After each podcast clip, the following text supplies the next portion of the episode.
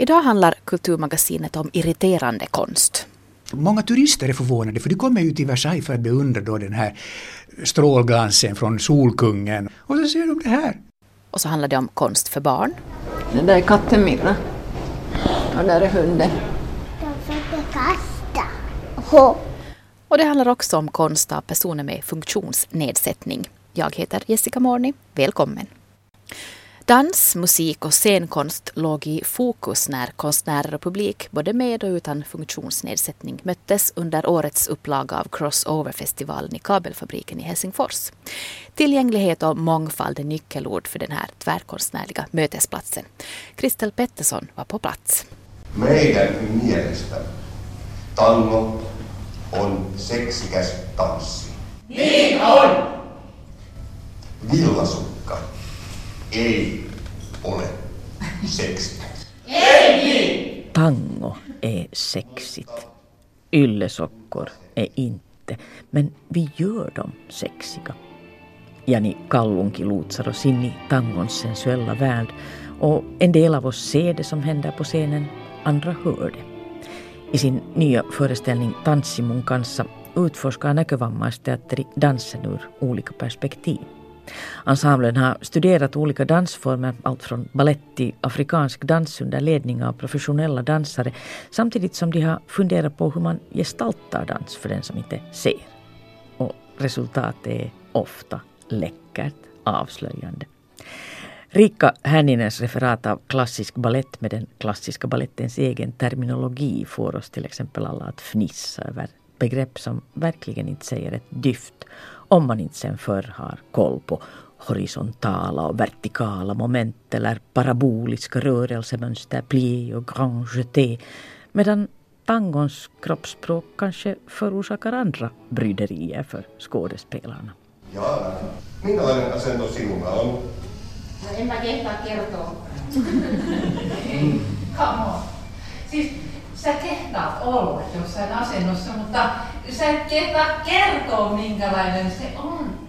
Jari Gusev, äh, Näkövammaisteatteri, det är då alltså en grupp som har verkat rätt många år, men du har varit med. Jag har varit med ungefär tio år. Mm. Ja. Nå, vilken typ av uh, repertoar har ni sådär vanligtvis? Vad kan man säga? Vanligtvis det varierar jättemycket alltså, och eh, förstås var det här repertoaren speciell men faktiskt var det också den som vi hade förra året, alltså då hade vi eh, Mästaren och Margarita. Och några år har vi haft något modernare och en annan gång har vi haft lite traditionellt, mera traditionellt. No, det här är också ett intressant projekt för att eh, uh, Tanssimun kanssani, det handlar om dans och om väldigt olika former av dans. Och det som slog mig genast det var ju hur bisarr dans framstår som när den beskrivs.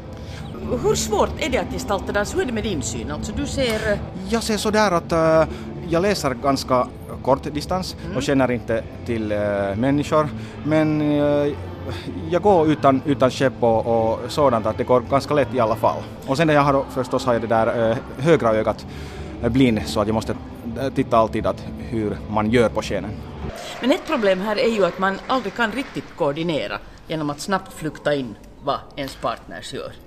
Jo, om vi tar till exempel just det där tango, argentinsk tango till exempel, så är det jätte, jättesvårt att man, den där ledaren faktiskt måste, ledaren måste veta vad han gör och göra det med självförtroende. Mm, mm. Det här var ett ganska intressant experiment på det sättet att vi fick eh, hörlurar och som publik så kunde vi för det första höra varje skådespelare använda i turordning ett mikrofonsystem som egentligen då är ägnat att beskriva, alltså det är ett slags bildtolkning. Jo, Men man kan ju också använda det för att kommentera saker. Alltså för att eh, ge sina egna kommentarer om det som sker på scenen och så vidare. Så att vi var egentligen med i två pjäser samtidigt kan man säga. No, jo, det stämmer. Första gången också när jag tolkade första gången så var ganska mm, spännande men också givande. Mm. Ni har tidigare med din grupp deltagit på den här festivalen. Den Jo. ordnas ju nu för Ja. åttonde gången. Det som poängteras här så det är, och det här är ett förfärligt ord på svenska, funktionshindersk politisk konst.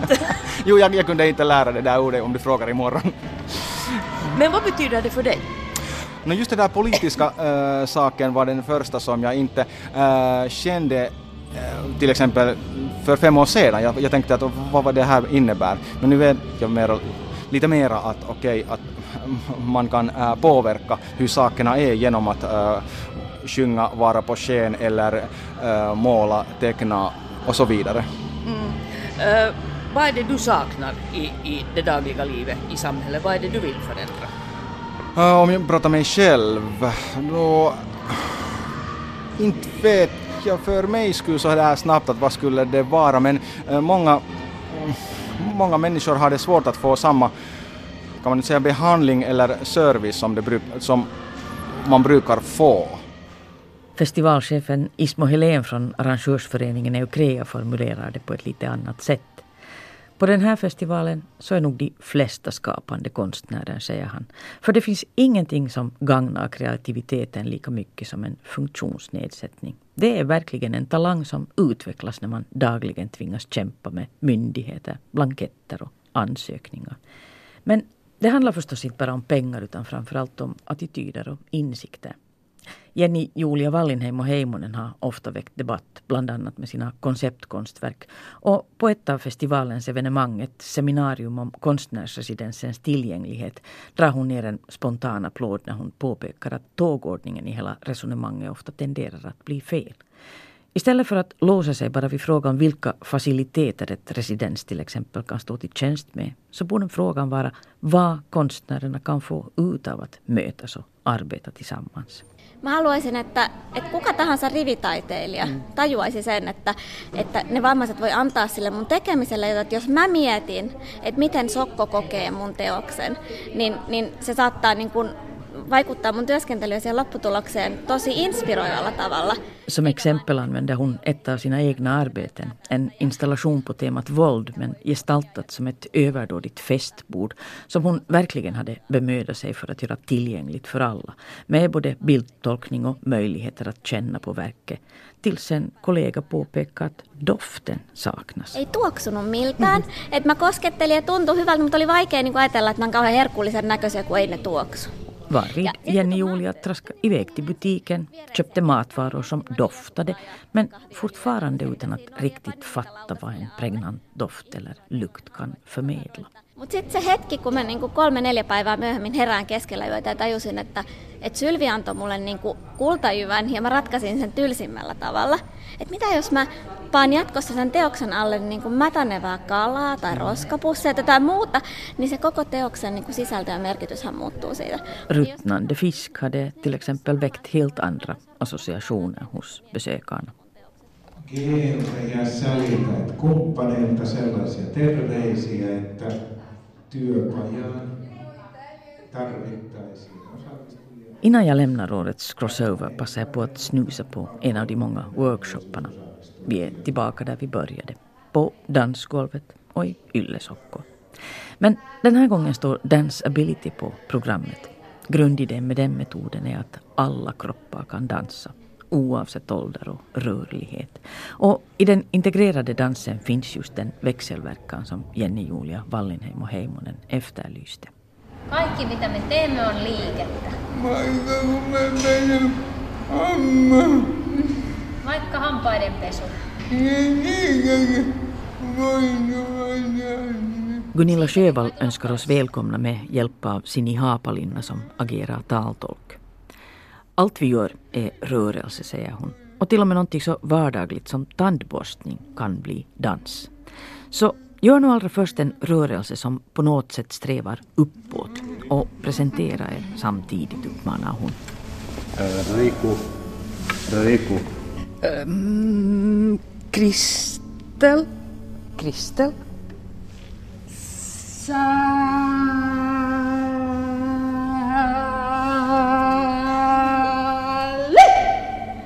Jag sneglar lite förstulet på gänget omkring mig.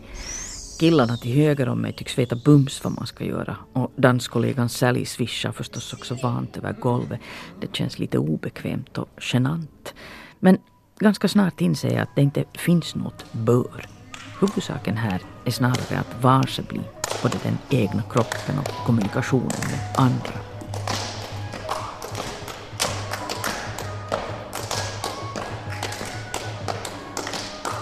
Och efter lite uppvärmning och övningar i gestaltning landar vi i en kontaktövning där deltagarna får i uppdrag att parvis styra varandra med blotta blicken. Bums uppstår någon form av bilddansjakt i den ena änden av ringen och den andra raka motsatsen, en kommunikation med små subtila rörelser. I de ytterligheterna ryms hela idén med Danceability, säger Gunilla Sjövall efteråt och tar sig själv som exempel. Mä käytän sähköpyörätuolia.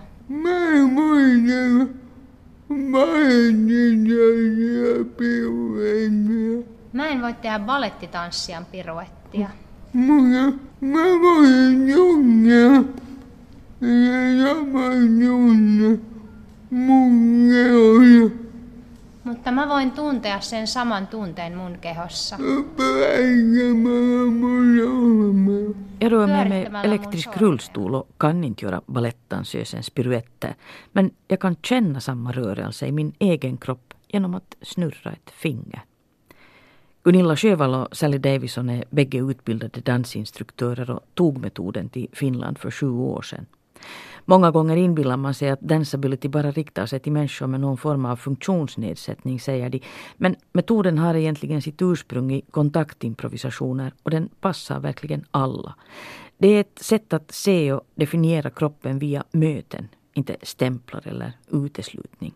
Idag leder de kurser och workshoppar på olika håll och bland deltagarna finns både dansproffs, pedagoger och amatörer. Och parallellt pågår ett arbete för att föra den integrerade dansen framåt professionellt i landet. Bägge ingår i dansgruppen Chaos Company där en av målsättningarna är att bredda och förnya synen på rörelse, dans och dansestetik. We, we don't have fixed members in the company. We invite people for different projects that we do. Um, and we do different kinds of things. We do some improvisation, we do some set choreography, and we also perform in um, site specific places. Like in the autumn, we had a piece in the Winter Garden in Helsinki. And Sammansättningen varierar från produktion till produktion, berättar Sally Davison som också fungerar som gruppens konstnärliga ledare. Beroende på vilken typ av produktion det erbjuder man in konstnärer från olika områden och på programmet finns allt från improvisation, koreograferade produktioner till platsspecifika föreställningar. Men i varje uppsättning är mångfalden och olikheterna mellan de olika kropparna och uttrycken på scenen viktig.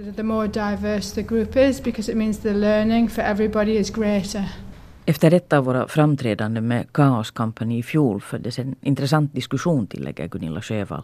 Vi kom fram till att vi inte gör funktionshinderspolitisk konst. Vi gör konst. Det tar lång tid att lära sig sätta värde på sig själv men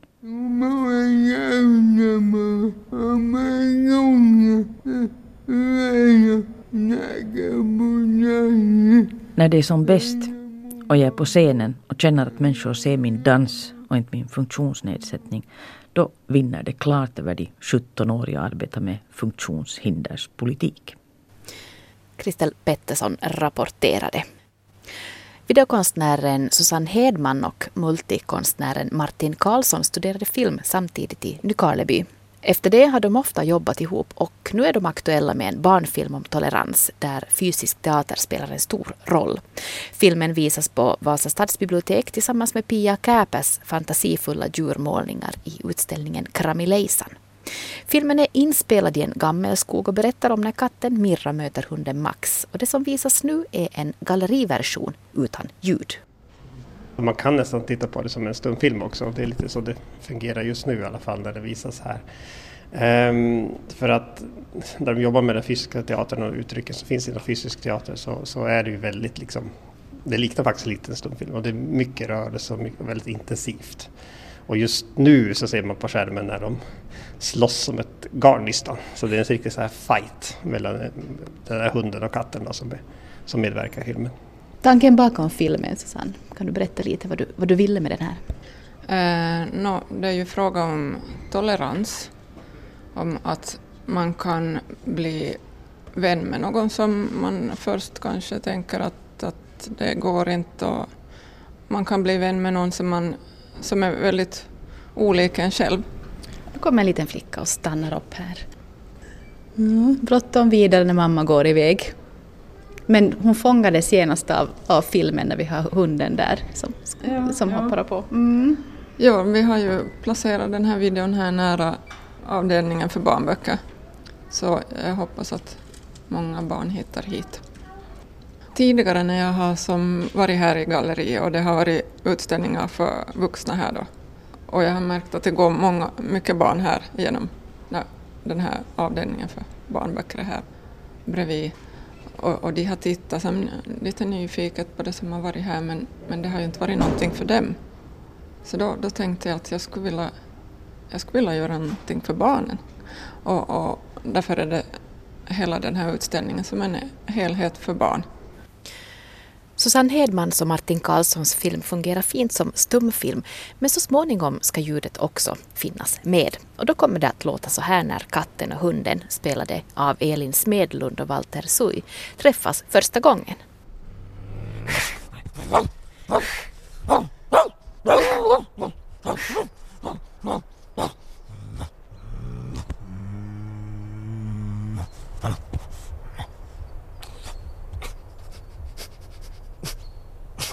Det var tanken att det skulle vara fem, kanske max sju minuter. Men eftersom det, det är väl processarbete, att man arbetar också med scenerna på plats, så blev filmen mycket längre än tänkt. Så att den här versionen som snurrar just nu på biblioteket här i Vasa, den, den är mellan 12 och 13 minuter. Jag skulle säga 12-20 tror jag var det sista klipp, klipp, klippet på den senaste versionen. Så att den kommer åtminstone vara 12 minuter i färdigt, färdigt format. Den här processen att, att göra den här filmen, hur har den, hur har den varit? Ja, den, det som var knepigt åtminstone för mig som fotograf det var att, att ljuset, eh, det är det jag tänker på mest, att ljuset skiftar hela tiden. Ja, vi var utomhus och det, ibland regnar det, ibland är det sol, ibland stormar det och så vidare. De flesta filmer jag jobbar med faktiskt är utomhus men att det har nog varit jätteknepigt. Men på något konstigt sätt med filter och, som man använder på kameran och så väntan och tålamod och lite jäklar anamma så kan man få ihop det till slut. Susanne, vad skulle du säga om, om processen? Vi börjar med att öva, skådisarna och jag. Vi övar i studio. Men, men det är nog, alltså när det är fysiskt, när, när kommunikationen baserar sig på det fysiska, på kroppsspråket, så, så då är man väldigt beroende av den fysiska miljön. Så att det är ganska svårt att öva i en studio märkte vi. Att det, så vi gjorde så att vi övade, övade på plats före inspelning. För man behöver som de här stenarna och kullarna och stigarna när man eh, arbetar fram det här rörelsemönstret. Nu har katten fastnat med foten någonstans. nu kommer hon loss. Ja, med hjälp. hon hamnade i en, en olägenhet där och, och, och hunden hjälpte då. Tvåspråkigheten, den gör också att man tänker på, på sån här... Man funderar, nej men hur ska vi nu göra så att båda språkgrupperna fattar? Och då är det ju jättebra om man tar det eh, med kroppsspråk, att alla språkgrupper fattar. Att den här filmen kan ju förstås av alla nationaliteter. För film? Medan vi sitter och pratar om filmen med Susanne Hedman och Martin Karlsson kommer en annan liten flicka i 3-4 årsåldern och stannar upp. Hon var på väg genom det långsmala galleriet med sin mamma mot barnboksavdelningen men fångas av filmen som visas på en liten skärm i passlig barnhöjd. Och trots att filmen saknar ljud så fångar bilderna på hunden och katten i Trollskogen intresset. De väcker frågor och roar. Åh, en film? Ja. Vad heter Ska vi fråga Susanne vad den heter? Vad, vad frågar du? Vad heter den frågan? Det är äh, katten Mirra och hunden Max. Det där är katten Mirra. Och där är hunden. De försöker kasta. De försöker ge det till mig. Åh. Gick på tok för dem. Mm. Vad gör katten? Den är ju så lite grann minus. Är den roliga? Och när man jobbar för barn då, vad, vad försöker ni tänka på? No, jag tänker inte på något speciellt sätt sådär. Jag är väl en ganska barnslig person så jag behöver inte som... jag behöver inte gräva något desto mer utan det kommer ganska naturligt. Jag gör sånt som jag själv tycker om. Det här att jobba med kortfilmsformatet då, hur är det? Kortfilm har sina svårigheter. Det måste vara direkt, det måste vara tydligt, det får inte omfatta för många saker, det får inte innehålla för mycket för då blir det liksom otydligt och vagt och, och man har väldigt kort tid på sig. Man måste vara effektiv och, och effektivisera hela tiden. Mm. Så det är det svåra. Men det är ju ja, det är i alla fall betydligt roligare än att jobba med långfilm. för, det, för det är enklare och det är nog svårt ändå. Ja.